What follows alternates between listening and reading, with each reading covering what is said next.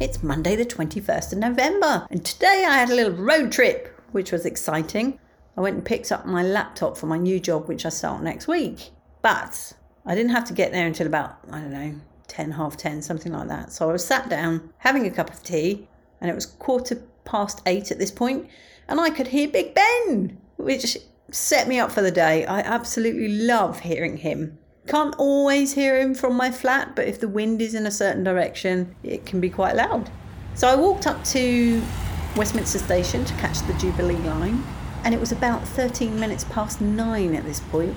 So I thought, you know what, I'm going to hang on and I'm going to record him bonging.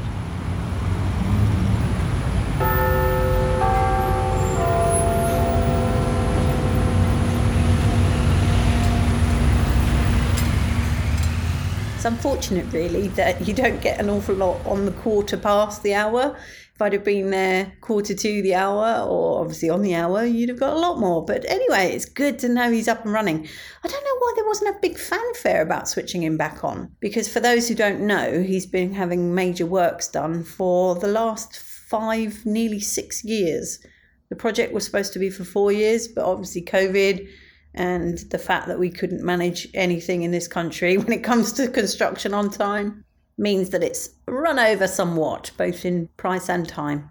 But anyway, I was really chuffed when I got to my new office. Not that I have to go there very often because I'm still quite home based. But when I arrived there, step out of the tube and oh my goodness, well, it's the DLR actually, not the tube but oh my goodness, I'm faced with a whole row of 747s. The office literally overlooks the city airport. I was like, dream office for me. dream office. I don't know I'll get much work done because I'll be too busy watching planes take off and land. But yes, so exciting. Picked up my laptop and that all went very well. Everything seems to work, so I was quite chuffed with that.